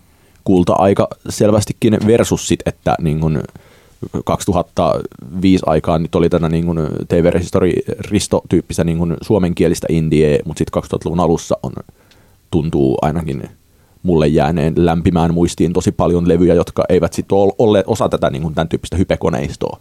Suomi oli ehkä vähän erilainen, koska mun mielestä Suomessa tämä ei ikinä tämmöinen blogikoneisto päässyt oikein edes käyntiin. Ei, ei päässytkään. Et en, en tota... tiedä, mistä se johtuu. Johtuuko se vaan siitä, että niinku tavallaan riittävän hyvät kirjoittajat ei vaan niinku, riittävän niin, paljon ei ollut vaan riittävän hyviä kirjoittajia vai, vai mikä siinä sitten oli, mutta eihän se, se ei vaan, niinku, ehkä täällä ei vaan Mutta paljon meiltä jäi siihen. bändejä löytämättä. Niin kuin, mä, mä mietin vastikään just sitä, että että siinä vaiheessa, kun niin kuin French Films julkaisi toisen levynsä, joka oli niin kuin oikeasti mun mielestä varsin hyvä levy ja hyvin niin kuin Base of Being Pure at Heart henkinen esimerkiksi, niin eihän ketään kiinnostanut se enää silloin. Ja sitten samaan aikaan se debyytti EP ja uran alkuvaihe oli tosi semmoinen, että, että nyt tämä on niin kuin blogit ja cool ja mahtavaa ja sitten se ei kuitenkaan niin kuin, siellä oli jonkinlaisia keskinäisiä epäkeskouksia sanoisinko.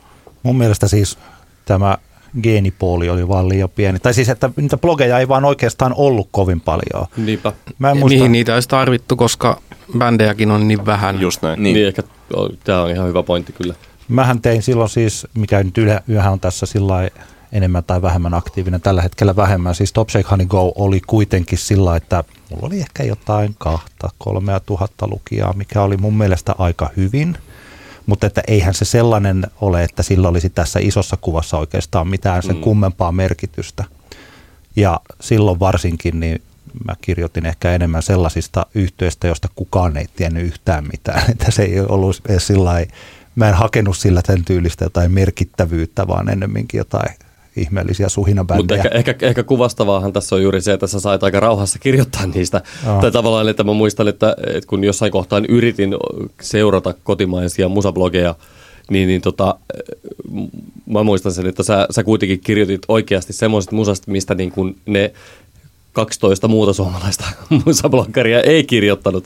Eli, eli tavallaan just se massa oli niin pieni, ettei vaan niin, tavallaan se, siinä ei ollut Ja musta ainakin tuntuu, Mutta, että, että niinku se, ei, ei ne musablogit niinku aidosti kuitenkaan sinänsä niinku Suomessa esimerkiksi löytäneet ihan niinku hirveän niinku sille laajalle edes silleen niinku, ää, sen tietyn, tietyn niinku kirjoittajan oman kuplan ulkopuolelle sitten, vaikka olisi ollut niinku silleen samanhenkisiä ihmisiä jossain niinku mu- muissa kaupungeissa.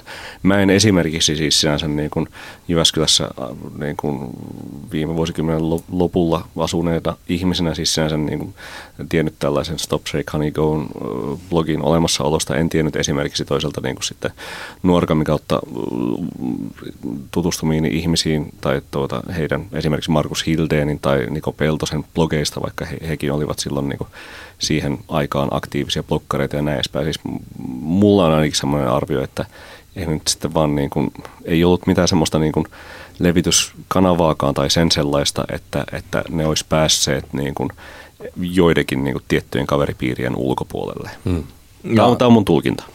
Ja ehkä nyt niin kuin Amerikan kautta enemmän niin se jännittävä irtolause, mikä tuossa äsken jälleen tarkastelemassani Hipster Ranoffin tekstissä oli, niin siinä on peräkkäiset kysymykset, että niin kuin, did Lana Del Rey ruin it all? Vai ja jonka perässä on uh, did Kanye West's 10.0 ruin it all, jolloin tai mun mielestä niin kuin Carles tässä ikään kuin implikoi sitä, että kun nyt puhutaan sitä, että nyt kaikki lehdet ja mediat ja kaikki musiikki-ihmiset kirjoittaa hirveän nopealla syklillä, että jos ö, Toki, toki t- tällä, hetkellä, tällä hetkellä Kanye West on poikkeus, mutta se, että Channel Monet julkaisi tasan viikko sitten levyn, niin nythän siitä alkaa olla se, kaikki ovat sanoneet siitä sanottavansa tässä vaiheessa. No, mutta, mutta siis eikö tässä myöskin niin kuin satirisoida tai, tai mm, näissä niin kuin väitteissä, Ka- Carlesin väitteissä ollut nimenomaan mm, niin kuin esillä käytännössä se, että mikään ei tunnu enää omalta, koska niin kuin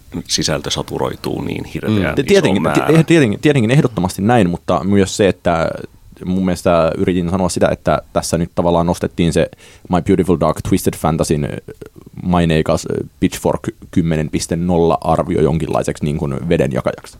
Ehkä tässä siis, jos mä ajattelen tällainen, silloin kun itse seuras, blog, seurasin blogeja tai vaikka itse kirjoitinkin niitä, niin jotenkin siis tämä Carlesin kirjoitus osui tosi sellaiseen aikaan, että se hän ennemminkin mun mielestäni ei johtanut joukkoa, vaan hän aika kivasti sen ajan hengen siis siinä omassa mm, kirjoituksessa. Se oli paro- parodisointiahan se oli. Oli joo, mutta siis että tota, et siinä kun tämä nopeus tuli, niin se sellainen sisältö, mitä kukin vaikka meistä voisi kirjoittaa tai puhua tai tarjota, niin kun sitä ei oikein ehdi tehdä, niin se on yksi juttu, että ne kirjoitukset ei ollut ollenkaan mielenkiintoista. Miksi niitä lukee, kun ei siellä ole mm. mitään muuta kuin bändin ja biisin nimi käytännössä ja sitten tiedotetta. Niin se on se toinen juttu. Mutta se toinen on tietysti se, että kun on kauhean kiire painaa vaan ulos näitä, niin myös se kriitikkosuodatin on koko ajan off-asennossa, kun ei niitä biisejä edes kuunnella, eikä kukaan siitä blogijengistä miettinyt, että onko tämä hyvä biisi, että kannattaako me mun ylipäätään kirjoittaa tästä.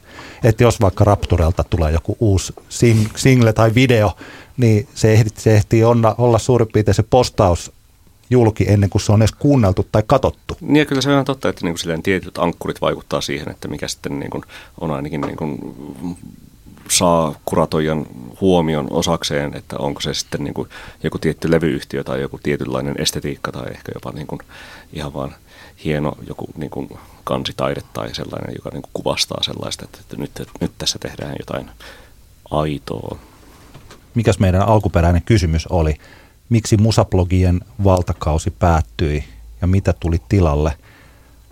Siis Ehkä Pelkkää se... paskaa tilalla.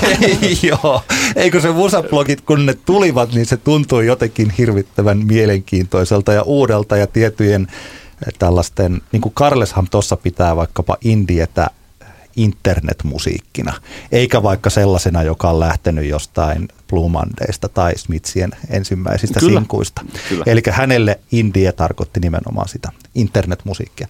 Niin tota, tällaiset yksittäiset niin kuin ilmiöt, niin kuin aallot, niin ne tulee ja lyö rantaa ja sitten ne menee pois, että eihän tämä tällainen ehkä musablogien kautta sitten, tai siis musablogien tai sitten tällaisen internetmusiikin aikajakso, niin sehän itse asiassa on aika samanlainen kuin vaikka joku hippi tai niin, punk siis, tai joku koska, tämmöinen. koska kyse on kuitenkin loppujen lopuksi vain kuratoinnista, siis siitä, että mitä sitten niin kuin, jonkinlainen hahmo tuo musiikkia esille kaikista massasta ja niin edespäin. Että nyt sen niin varmaan se väline on ehkä sitten Spotify-soittelista tai YouTube-kanavat ja näin mm. edespäin. Ja, ja sitten Some. Niin kuin, ja siis, että, että blogit oli vain niin kuin sellainen mm. jonkinlainen välivaihe. Siis kyllähän niin kuin, harva pitää enää niin kuin, omaa jotain niin kuin blogspot-osoitettaan tai blogiaan, vaan sitten, että jos haluaa niin kuin, saada jotain yleisöä omalle niin kuin, tekstilleen, niin yleensä ihminen kirjoittaa vaan niin kuin, helvetin pitkän Facebook-päivityksen ja sitten saa sillä likeä laariin.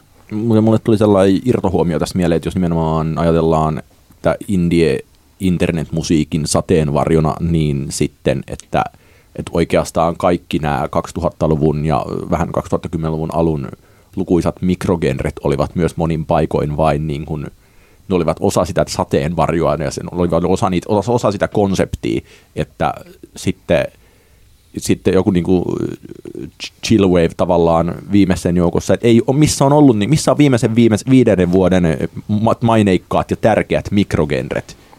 Hyvä. Mutta ehkä, en mä tiedä, ehkä me siirryttiin vaan oikeasti eteenpäin elämässämme siitä, että meidän pitää keksiä näitä mm. hassuja genrenimejä. Ja sitähän Karle, mun mielestä niin kuin hauskintahan mun mielestä Hipster Runoffissa oli nämä Karlesin oma keksimät genrenimet, joista edelle- edelleenkin oma suosikkini on Epic Anthem Wave, joka on oikein hieno esimerkki tai sana kuvaamaan indie-musaa, joka tavoittelee tällaista niin kuin suuria tunteita ja isoja kaaria ja isoja melodioita, joita hoilotetaan yhdessä. Et ehkä me olemme vaan niin kuin tavallaan se, mikä kivasti ehkä niin kuin kuoli tuossa ton kuvion mukana, se, että meidän pitää nimetä jokaiselle musalle, että mitäs musaa tämä nyt on. En mä tiedä, onko tämä niinku ehkä toimittajilla, musa toimittajilla tämä voi olla akuutti ongelma edelleen. Onko? No siis musiikkihan on niin, musiikin tekeminen on niin kansainvälistä, ettei sellaisille, kun kyllähän noissa genreissä on niin perinteisesti, niissä on joku paikallinen kulma. Että Mm. ne lähtee jostain ja sitten sitä musaa kuunnellaan siellä. Ja bändit tai ihmiset käy DJiden keikoilla tai bändien keikoilla ja sitten se niin kehittyy sieltä. Mutta kun kaikki on olemassa kaikkialla mm. yhtä aikaa, niin tota, miksi sellaisia syntyisi? Että, ja sitten jos niin kun on niin kun kolme samantyyppistä bändiä, mutta yksi on niin kun Baltimoresta ja yksi on Pihtiputaalta ja mm. kolmas on Zyrihistä, niin miksi kukaan rupeisi keksimään sille jotain nimikettä? Mutta koska, Koska siis se ei onhan kertoisi niinku- mitään. Mutta koska siis onhan joka tapauksessa niin kuin alakulttuuri ja internet täynnä siis sinänsä, että on niin kuin kaikki tämä, tämmöinen, mitä tälläkin vuosikymmenellä on ollut vaporwave tai sad rap tai kaikki tämmöinen, niin kuin, mitä se DJ Boring tekee tai mikä se DJ Sa- Outsider House. Outsider House. ja siis alkaa ka- olla aika komeita kyllä nämä. niin, siis silleen, että, niin kuin, että totta kai sellaisia skenejä on. Kyllä, jos joku keksii hyvän loker, ne on loistavaa markkinointia. Nämä mikrogenret on jännittäviä siinä mielessä, että kun on täällä kaupallisen musiikkimedian puolella töissä, niin niihinhän ei törmää ikinä. Ne ei tule mistään, siis mitään kautta. Mä voin kuvitella, että jos vaikka punk tapahtui, niin ihmiset tiesi siitä kaupallisella puolella tai tulee. En mä tiedä, mikä voisi olla sellainen viimeinen iso uusi genre, mitä on tapahtunut. Mutta siis tällaiset, mitä te vaikka tuossa luettelitte, nyt mä en enää edes muista, niin siellä on sellaisia, että, että niihin ei törmää lainkaan. Eli ne on olemassa, ne on todella mikrogenrejä, ja mä en tiedä, onko ne sitten oikeasti, siis onko ne olemassa, jos genre on olemassa netissä ja kukaan ei kuule, niin onko sitä olemassa? Niin kyllä sitä voidaan miettiä, että mitä, palve, mitä, mitä, palvelusta ne, mitä tarkoitusta ne palveli niin kuin al- alun perinkään, jos mietitään sitä aikaa, kun puhuttiin paljon kaikenlaisista chillwaveista ja muista, muista tota noin, niin, niin mi, ketä, ketä ne palveli? Oliko se, totta kai ne oli niin oli markkinoinnillinen, markkinoinnillinen merkitys, mutta sitten jos ajatellaan niin musan kuuntelijoita, oliko se vaan osa tota niin sanottua indie-konetta, jonka kuolemasta Niin, niin, Karles oli ne- kirjoittaa niin, Siis vai? se oli käytännössä jotain omaa. Niin ajattelen kuin silloin myös semmoiselle tietylle skenelle. että kyllähän siinä selkeästi niin kuin, musiikkikriitikot nauttivat viimeisistä hetkistään tärkeinä ihmisinä, että jos niin kuin, pääsivät nimeämään jonkun genren. Mm. Tai niin kuin, ajatellaan se, että niin kuin, post-rock, kun se on mitä 93 tota, virelehdessä keksitty, niin se tarkoitti silloin myös aivan erilaista musaa, mikä se niin kuin jonkinlainen Mogwai Explosions in the Sky tyyppinen musiikki tällä hetkellä on geneerisimmillään. Ja sitten siellä yhtäkkiä saman sateenvarjon alla jotain niin kuin slinttiä ja tortoisee. Niin ihan vaan niin kuin tosi, mun mielestä se on niin kuin sattumanvaraista pätemistä, josta toki niin kuin nautin aika paljon itse. Oletteko te päässyt koskaan perustamaan omaa, tai keksimään omaa genreä? Ai On- Suomessa vai? Mitä onks, helvettiä? Eikö, niin ihan oikeasti. Onko Antti lähde? Me Onko se keksittiin koska- 40 just. No niin mä tiedän, niin, niin. Joo, mä näin Nuorkamissa on tää hyvä 40 taatusti turhaa ja täysin jotakin. Mutta että Jonnin joutavaa. Jonni joutavaa faktaa, knoppia ja anekdoottia. Kyllä mä, mä oikeasti niinku, mä, viime vuosi oli mulle se, kun mä löysin New Wave of American möhisrockin. Ja mulle se tarkoitti War on Drugsin ja, ja tota, tuon Ryan Adamsin albumeita ja musta se oli ihana genre. Ja Eli mä, Heartland Rock Revival. Ai sekin on tämä virallinen, virallinen Se oli termi. mun keksimä nyt. Joo. Ja siis mun on, mun on pakko arvostaa, onko Hattu Wave sun keksun, keksintö? Kukahan se keksi? Niin, Varmaan, se on- se on hyvä, Veikka, se veikka. Joni Klingiä. Joo. Okay. hattu vave, vave siis Joo. sanotaan vave. Niin se kyllä kattaa tämänkin. Joo, joo. Sen, Kyllä näitä vielä syntyy siis. Joo, nämä Ihanaa. pitäisi jotkut pitäisi keksiä, vaikka Klaxonsin tämä teidän keksimämme Neon Tetra India on ihana nimi, mutta musta olisi kiva, että sitä ei ke- keksitä kymmenen vuotta myöhässä, vaan se Totta. pitäisi keksiä silloin, kun se on meneillään. Kyllä se aika nopeasti tulee, kun näkee kuvaa ja kuulee 10 sekuntia musiikkia ja näkee biisin tai levyn nimen, niin kyllä se siinä pitäisi tulla, jos on vähänkin ammattitaitoa elämässä. Mä, mä haluan kysyä sulta Antti nyt yhden kysymyksen. Ö, kerro mulle lama-ajan lapset yhtyeen genre. Voi luoja, mä oon yrittänyt unohtaa, miltä se kuulosti. Ö, täytyisi saada vähän, siitä on puoli vuotta, kun tämän kauhe, ka, kauhean musiikkivideon katsoin ja kuuntelin. Siinähän oli sellaista tiettyä tota, niin kuin bohemihattu kikkavavea kyllä vahvasti, Mutta... Ei, on ihan hyvä. Joo, mä hyväksyn tämän. Mä hyväksyn. Bohemi hattu kikka wave. Lama-ajan lapset, kiitos. Olemme puhuneet viime vuosikymmenen Indiestä ja ehkä sitten viime vuosikymmenen mediasta, niin puhutaan nyt sitten vielä musiikki- tai taidekritiikistä. Slate.com nettisivu julkaisi ensimmäinen päivä toukokuuta kirjoituksen, joka on otsikoitu When Critics Could Kill. What was it like when a review could end a career? Most musicians still don't want to talk about it. Eli kysymys on, osaavatko musiikkikirjoittajat enää tappaa? Oskari Onninen, ole hyvä. Sinä olet kuitenkin yksi sellainen hahmo, onneksi mun mielestäni. Saanko, saanko mä kysyä kuitenkin yhden kysymyksen tähän kärkeen? No kysy. Oliko tämä vakavissaan kirjoitettu artikkeli? Onko tämä ihan silleen niin kuin vakavissaan kirjoitettu artikkeli? Mun mielestä oli. Joo. Ei tämä ei ollut mikään huumorijuttu. Okei, Ei. joo. Okei, No siis sä- silleen niinku, siis toi Sladein artikkeli. No siis mun, mä tulkitsin, että se on silleen niinku ihan hyvässä hengessä, mutta siis sinänsä kuitenkin niinku tosissaan kirjoitettu Kyllä, mun piti vaan tarkistaa tämä alkuun, koska Onhan se äärimmäistä mikrohistoriaa. On se. Ja Mutta- mähän, mun, mink- minkä takia mä löysin sen, oli se, se että Thurston Moore oli siis linkannut siihen Okei, vielä. niin just. Itse, sitä kautta Sä, mä, sä seuraat Turston Moorea Facebook, vai ootteko te kavereita? me ollaan kavereita. Ennen Ennen kuin- kuin... Se on ollut saunomassa meille. Ennen kuin... Katsotaan kaunereita. tota siis nykyään on niin monta mediaa, että tota mistä tahansa löytää kyllä itseään kehuvia lausuntoja, että yksittäinen lyttäys ei ole niin paha. 80-luvulla oli asia täysin eri, tai 90-luvullakin vielä. Mä, mä siis tota, se fiilis, kun mä luin ton artikkelin, niin ensin mä, ensin mä vähän niin nauroin, sitten mä vähän niin kuin masennuin ja sitten mä nauroin vähän lisää, sitten mä masennuin ja mä mietin, että, että tota, mä olin hämmentynyt, että mitä tässä pitäisi tuntea, koska siis se fiilis, mikä mulla tuli tuosta artikkelista oli se, että siinä tavallaan vähän niin kuin jossain määrin kaihoisasti muisteltiin aikaa, jolloin toimittaja kirjoitti artikkelin, jonka sisältö oli giffi, jossa apina kusee suuhunsa. The View yhtyään Ei, kun- levyarkkio. ei, kun vai Jet, Jet- Jet, Jet- Jet, Joo. yhtyen Shine On. Ja, ja tavallaan tuli siitä tästä artikkelista tuli semmoinen fiilis, että those were the days, joka on mun mielestä niinku semmoinen aivan niinku käsittämätön niinku ajatus. Tietenkin mulla se, mulla se itse kun mä, oon- mä oon itse soittanut bändissä aika paljon ja lukenut jonkun verran itseenikin liittyviä, liittyviä tota, kritiikkejä. Ne ja, ei ollut giffejä. ei ole ollut giffejä, ei, eikä mitään ei missään kohtaa viitattu ö, itsensä omaan suuhunsa kuseviin apinoihin, mutta, mutta silti tavallaan niin kuin, mua niin kuin hä, hä- hämmentää vaan se, että, että se, että ensinnäkin, että tuollaiselle asialle annetaan niin kuin painoarvoa sellaiselle, että se oli jotenkin relevanttia jossain kohtaan toimia näin. Mun mielestä se ei ollut kuitenkaan ihan silleen niin kuin Those Were the Days-aspektilla, vaan ainoastaan sellaisella aspektilla, että no, tällaista oli, nykyään ei ole enää. välttämättä se ei ole ihan niin kuin hirveän huonokaan asia, että nykyään ei ole enää noin, mutta, mutta mut se, mielestä- se, se, ne tunteet, mitä ne lytätyt artistit kokivat, niin se on, se on totta ja se on merkittävää. Mun mielestä oli hauska se loppukaneetti oli jotenkin semmoinen kruunas sen, että tämä yksi artisti, josta tässä puhuttiin, mä en muista sen Morrison. nimeä, Travis että Morrison. hän oli ainoa, joka uskalsi myöntää, että se kritiikki sattui. Musta oli jotenkin semmoinen mahtava semmoinen juhlallinen ja pompöösi ilmaisu siihen loppuun. On olemassa, silloin kun mä, mä puhun joidenkin ihmisten kanssa musiikkikritiikeistä, niin silloin mulla on yleensä aina, siis näistä lyttäävistä kritiikeistä, niin silloin kaksi kritiikkiä nousee aina. Toinen on Samuli Knuutin klassikko Jore Marjaranta kritiikki tuolla rumpassa, joka loppuu nyt ulkomuistista lauseeseen, mene kotiisi Jore, ei kukaan sinusta oikeasti pidä. Siis samaan aikaan se vaikuttaa siltä, että tässähän ei oikeastaan haluta muuta kuin satuttaa. Ja toinen on Oskari sun yhden tähden Cheek-arvio. Ja millä mielellä sä kirjoitit sen Cheek-arvion? Miksi vihaajat vihaavat ja sitten sä vastaat siihen?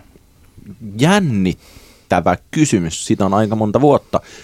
Mä muistan kyllä, koen, koen ja muistan ylittäneeni siinä vaiheessa semmoisen rajan, että varsinkin jos ottaa jonkun lainausmerkeissä isomman maalin tai, tai julkaistu rumpassa, siis se on ollut kuka muu mukaan levystä, eli ehkä 2012 tai 13, varmaan 2012, eli jopa 11, niin muistan ylittäneeni sen rajan, että jos niin kun lähden kirjoittamaan jostain jotenkin kulttuurisesti merkittävästä levystä, riippumatta siitä, miten hyvä se on tai vastaavaa, niin mulla usein on niin kuin jonkinlainen ehkä ulkomusiikillinen, enemmän niin kuin yleiskulttuurinen asia, jonka mä koen niin kuin siitä tarpeelliseksi sanoa ja tavallaan sitten lähtee yhdistämään sitä siihen varsinaiseen arvioon. Ja mun mielestä se Cheek-arvio oli, se oli mun mielestä varsin, asia, mä pidän edelleen niin kuin varsin asiallisena, voisin aivan hyvin niin kuin kirjoittaa hyvin samanlaisen tekstin yhä, että on se niin kuin semmoinen keulittelu ja vittumaisuus, niin sitä on kyllä tullut harrastettua tuon ulkopuolella ja siinä on niin kuin jälkäteen kattuneita ja no tämmöistäkin sitten tuli tehtyä, no sitten tuli ihan sama. Kun mä luin sen nyt uudestaan, se taisi olla 2013 se kirjoitettu, niin itse asiassa se on jännittävä, että mä oon jotenkin samaa mieltä, että sehän ei ole ollenkaan niin ilkeä kuin vaikka tämä Samulin Jore Maria Ranta juttu, jossa hyökätään aika vahvasti. Mun mielestäni siinä oli oikeastaan vain yksi tällainen... Ja se on Oskari Onninen. Niin, eikö? Yksi tällainen niin sanottu cheap shot, ja se on tämä levyn lyriikat antavat tekijästä sivistyssanalla sanoen infantiilin kuvan Jarelle ja hänen faneilleen tiedoksi, että infantiili tarkoittaa lapsellista. Mun mielestä se on ainoa tällainen, että te olette vähän vajahälysiä. Shivallus. Niin, kyllä. Mutta muuten, siis tämähän on juuri se, mistä mulla ehkä tämmöinen niin kuin levyarvioiden kirjoittaminen ei ole samalla tavalla työ, mutta kyllä mä yritän tietysti tehdä niistä niin hyviä kuin mahdollista, että kyllä mä hirveän useasti yritän juuri miettiä, että mitenkä tästä levystä pääsee ulos. Ettei puhu siitä pelkästä levystä, vaan yrittää miettiä, että mikä tämä ympäröivä maailma on ja sitoutuuko tämä levy jotenkin siihen ja ehkä jos se ei sitoutu, niin sekin on niin kuin huonosta sille levylle. Mulle tulee tästä äh, esimerkkinä mieleen niin kuin varmasti suosikkilevyarvoja, mitä olen suomen kielellä lukenut, on Joni Klingin Nuorgamiin kirjoittama Daft Punkin Random Access Memories-arvio, jossa annetaan kymmenen kohdan brändäysohje ikääntyville robottikonsulteille muistaakseni, ja sekin niin kuin, se kertoo siitä levystä sen varmaan niin kuin kahden liuskan mitan mainitsematta juuri musiikkia, ja sitten niin kuin lopussa on numero ja kaksi lausetta tavallaan analyysiä, ja, tai ka- kaksi lausetta analyysiä siitä, että mikä se levy on ja miten tämä, mikä perustelee ne pisteet. Ja se on, niin se on niin kuin alusta loppuun asti täysin ää, lainausmerkeissä ohikirjoitettu, mutta siinä ollaan koko ajan niin kuin tangenteilla suhteessa siihen teokseen, ja se on jotenkin aivan suurteos. Tämä on mun mielestä aika hyvä tällainen siis keskustelu siitä, että mitenkä päästään siihen yhden tähden arvioon, koska aika harva levy oikeasti on arvoton. Siis yhden tähden levy levynä, jos ajattelee vaikka Cheekkiä tai mä muistan, että joku Soundis antoi en muista nyt kuka sen kirjoitti, mutta Hektorin levylle yhden tähden. Varsinkin kun tiedetään, että Jyrki Lehtola aikanaan yhdellä kolumnilla tuhos Hektorin luovuuden vuosiksi. Ja sitten jotenkin mä mietin, että kun hän lopulta tekee comeback-levyn, niin ehkä soundi mahdollisesti just sellainen, että voisi kuvitella, että Hector itse lukee sen, niin siellä jotenkin tosi epäreilusti mun mielestä arvioitiin sitä levyä. Että eihän se Hectorinkaan levy edes tämä Days of Pearly Spencer suomennos, mikä jos lehmät osaisi lentää. Ehkä se on vähän huono, mutta ei se ole yhden tähden levy. Että se yksi tähti pitää perustella jollain muulla kuin sillä musiikilla. En mä tiedä, oletteko Mun, sama? mun mielestä se on nykyään, olisi verrattain helppo perustella musiikilla, mutta monien varsinkin major-levyyhtiöiden tyyppien kaus, kaa käy silleen, että siellä tehtiin tulla yksi tai kaksi niin kuin aivan käsittämätöntä sinkkua tai niin kuin joku mini-EP ja tavallaan sitten se jää siihen, eli koska pystytään katsomaan, että mikä striimaa yhtään vai eikö striimaa, niin lopputuloksena albumimitassa ei myöskään päästä julkaisemaan mitään niin kuin ihan pahimpia tököttejä. Mitäs Se on Antti? totta. Antti, onko se kirjoittanut monta yhden tähden arvioa ja onko sun kotiovellesi tullut raivostunut rokkari nyrkit pystyssä? No on, on jo silloin aikanaan, kun todellakin liukuhihnalla tein arvioita ja ne ei ollut mitään suuria teoksia, ne oli rumman palstojen täytettä, mitä vaadittiin. Niin tota, oli siellä ja sitten silloin 2000-luvun alussa tuli toki tavallaan niin kuin kokeiltua, että minkälaista se on tehdä niitä lyttäystekstejä. En mä koskaan mitenkään jälkikäteen on niistä mitenkään nauttinut tai hekumoinut niillä, mutta ylipäänsä tykkään kyllä enemmän kirjoittaa silloin, kun pidän siitä lopputuloksesta, varsinkin nykyään. Ja tota, mieluummin kirjoitan biiseistä kuin levyistä, mikä ehkä kertoo siitä, että levyn merkitys on tavallaan vähän katoan, kadonnut osittain, että aika paljon riittää, että jos joku levy tulee, niin jos sieltä pari-kolme biisiä jää talteen, niin se on ihan jees, koska ei se levy mitään maksa. Se on osa sitä Spotifyn kuukausimaksua, niin se ei ole niin, niin tärkeää, että tekeekö joku hyvän levyn vai ei. Se niin kuin yksittäisen hyvän kappaleen arvo on huomattavasti isompi kuin aikanaan, kun sen saadakseen piti ostaa joko se levy tai joku single. Ja tässä kuitenkin niin kuin tullaan nimenomaan oikeastaan siihen pointtiin, että, että samalla tavalla kuin, niin kuin musiikkikritiikki ei ole enää niin kuin ostosuositus tai ostovälttämiskehotus, niin tuota, samalla tavalla niin kuin ei ole ehkä niin kuin sellaista insentiiviä myöskään kriitikolla sinänsä olla niin kuin ehdottoman oikeassa, vaan voi olla semmoisen, niin kuin, että no tässä on muutama hyvä biisi, kuuntele nämä Spotifysta ja tuota, skippaa ehkä, ehkä sitten loput tai tee miten haluat, kaikki, Niin. kaikki on hyvää. Niin, mm. tai sanoa Nikon sanoma asia silleen, jos levyarvioon mahtuu tuhat merkkiä, eli noin kolmasosa liuska, niin käyttää kolmannes siitä silleen, että kuuntelen noi biisit ja niin kun loput käyttää siihen, että jotenkin miniatyyri kolumnimaisesti yrittää selittää jotain niin kuin aiheeseen liittyvää pointtia. Ja tätä, tämmö, tai näin mä koen, niin kuin, että mun ainakin doktriini tällä hetkellä on, että pitää sanoa jotain lisää ja mitä ei välttämättä levystä kiinnostunut ihminen muuten olisi keksinyt. Ja sitten siinä ohessa nyt voi vähän sanoa, niin kuin, että no miltä tämä nyt on, on kantsiks täältä poimia biisiä tai kuunnella jotain, koska ei kukaan kuuntele, vaikka mä sanoisin, että kuunnelkaa. Ehkä sillä kuvaavaa, että kun olen itse aamulehdessä töissä, niin siellä lopetettiin hiljattain levyarviopalsta, joka oli ollut 28 vuotta, joka koostui aina viidestä arviosta, jotka oli semmoisia noin neljän virkkeen mittaisia. Ja nyt mä oon tehnyt sitten sellaista noin yh- yhteismitaltaan saman mittaista palstaa, niin tota, tänään ennen tänne tuloa kirjoitin ja just äsken varmaan julkaistu – niin tota, kirjoitin koko palstan yhdestä biisistä. Ja se on mun paljon hedelmällisempää ja ehkä hyödyllisempääkin. Niin ainakin se on silleen niin kuin hauskempaa kirjoittaa jostain sellaista, josta on jotain sanottavaa, Niin. kuin sitten siitä niin kuin pakonomaisesti kirjoittaa pieniä määriä jostain viidestä levystä sitten, että nämä nyt on tässä pinossa. Joo, ja siis tavallaan, että niin, Mun on ainakin niin kuin silleen, mä en ole itse juurikaan levykritiikkiä kirjoittanut, ihan siis silleen muutaman hassun aikanani.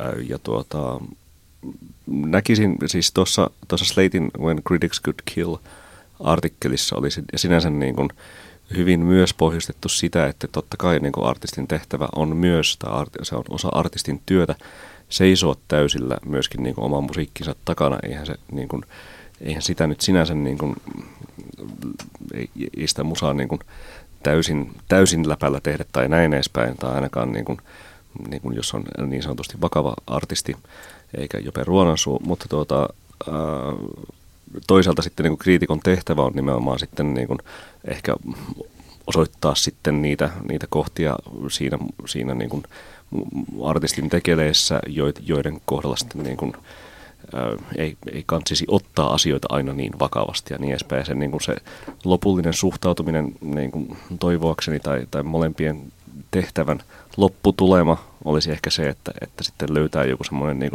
keskiväli, että ehkä niin kuin artistikaan ei ehkä ottaisi sellaista niin kuin yhtä tähteä tai 0,0 ihan niin vakavasti, vaikka siinä onkin niin kuin sydän, sydänverellä ehkä niin kuin asioita tehty, mutta Antti Hietala on varmaan eri mieltä mun kanssa. en mä varsinaisesti ole sillä tavalla, mutta mulla on se esimerkiksi tuossa työskentelin aika paljon niin kuin uusien artistien kanssa useita vuosia ja, ja sitten näki aika paljon sitä kipuilua, niin kuin, kuinka paljon niin kuin, otti jengiä päähän niin kuin, jotkut arviot ja kuinka tota, jotkut oli niin kuin, tosikin vihaisia ja jotkut osasivat suhtautua vähän paremmin siihen. Ja, ja niin kuin sanoin aina kaikille artisteille ja sanon edelleen, jos jotain mun tuttavia artisteja niin kuin näistä asioista puhutaan, niin mä sanon suoraan, että älkää lukeko niitä arvioita.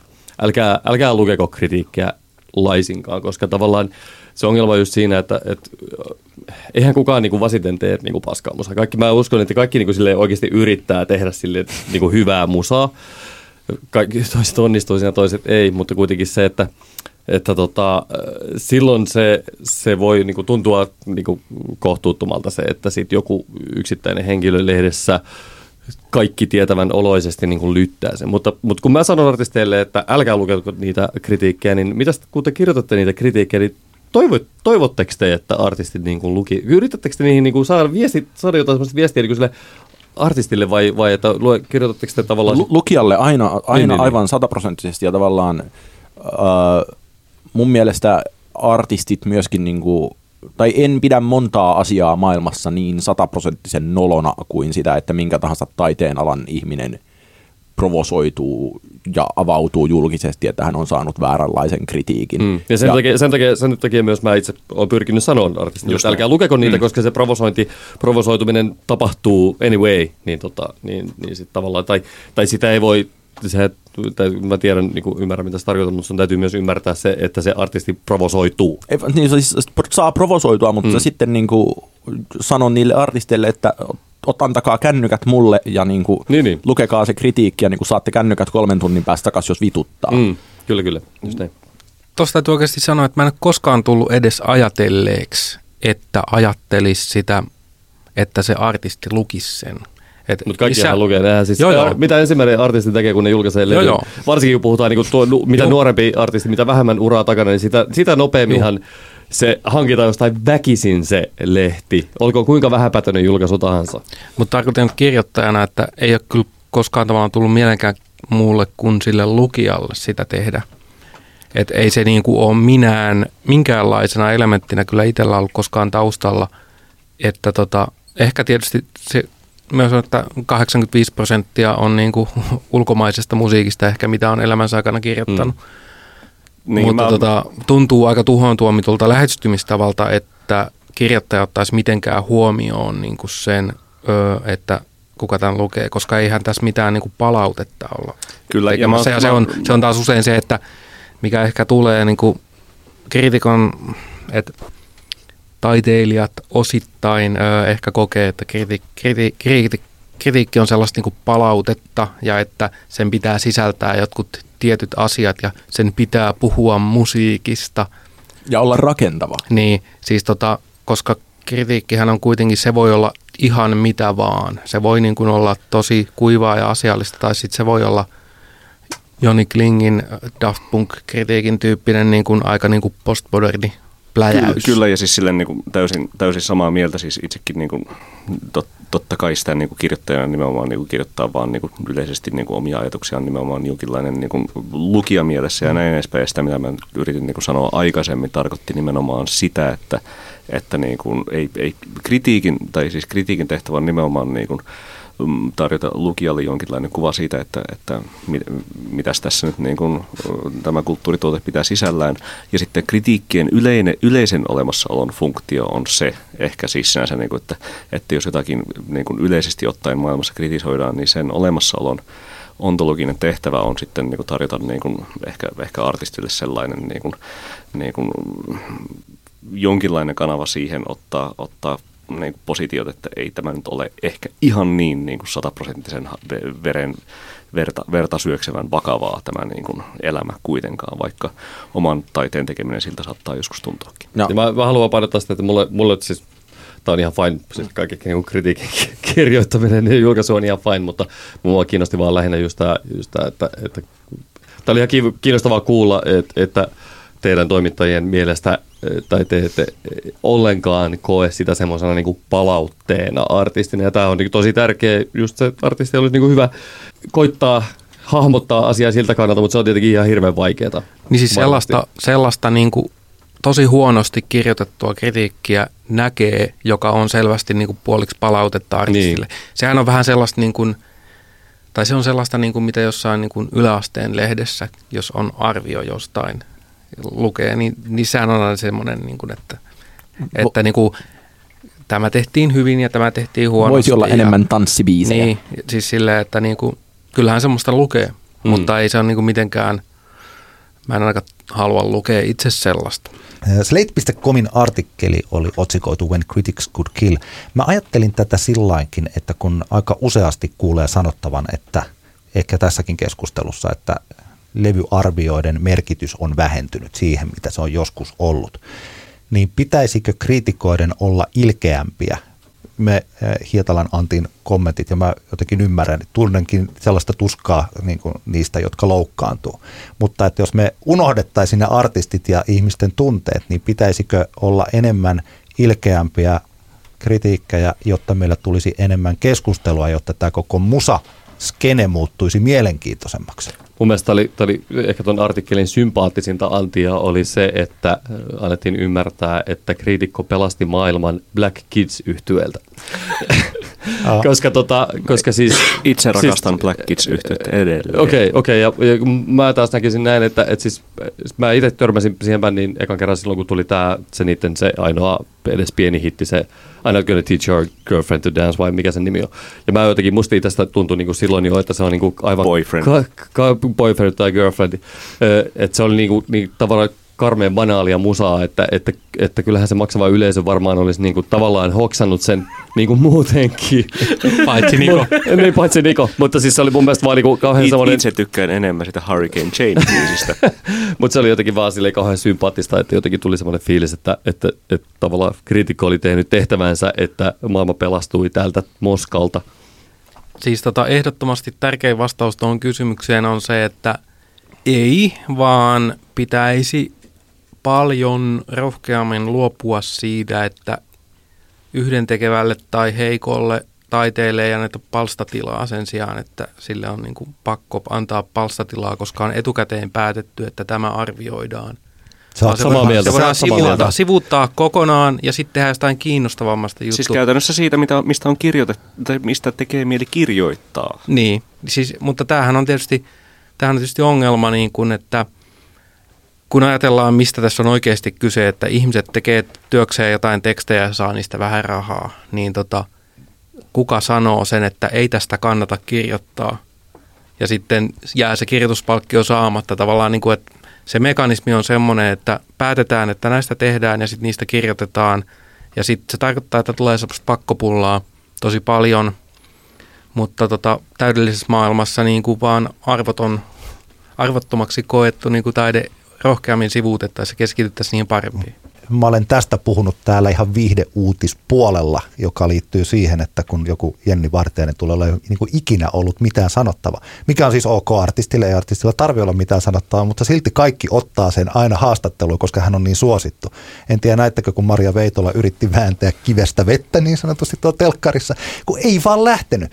Eli mun mielestäni siinäkin tapauksessa on mun mielestä sukulainen tälle että seuraavalla kerralla niin ei kutsu sitä, kun ei sieltä kerta tuu mitään. Hmm. Ja samalla tavalla, että jos se levy ei kertaa kirjoittamisen arvoinen, mun mielestä ihastuttava kommentti. No s- sellaisia terveisiä media-alalta, että molempia tapahtuu todella paljon, ainakin niin kuin niissä medioissa, joiden toimintaa mä tunnen. Ja toki mä ajattelen itse silleen, että mun mielestä pitäisi, se, ne vähät levyt, mitä arvioidaan, niin niissä pitäisi pystyä sitten tavallaan käyttämään rohkeammin, jos annetaan tähtiä, ja mä ajattelen sen niin kuin tähdet aina jonkinlaisen semmoisen niin absoluuttina, jonka päälle voi kirjoittaa jonkinlainen niin subjektiivisen tekstin, niin että et sitä käytettäisiin niin koko skaalaa sit vaikka yhdestä viiteen tai mihin tahansa, mutta myös silleen, että jos Jenni Vartiainen on niin suosittu, että no se ei nyt ole niin suosittu, mutta kuvitellaan, että Jenni Vartiainen olisi niin suosittu, että hänen levynsä roikkuisi seilimeiningeissä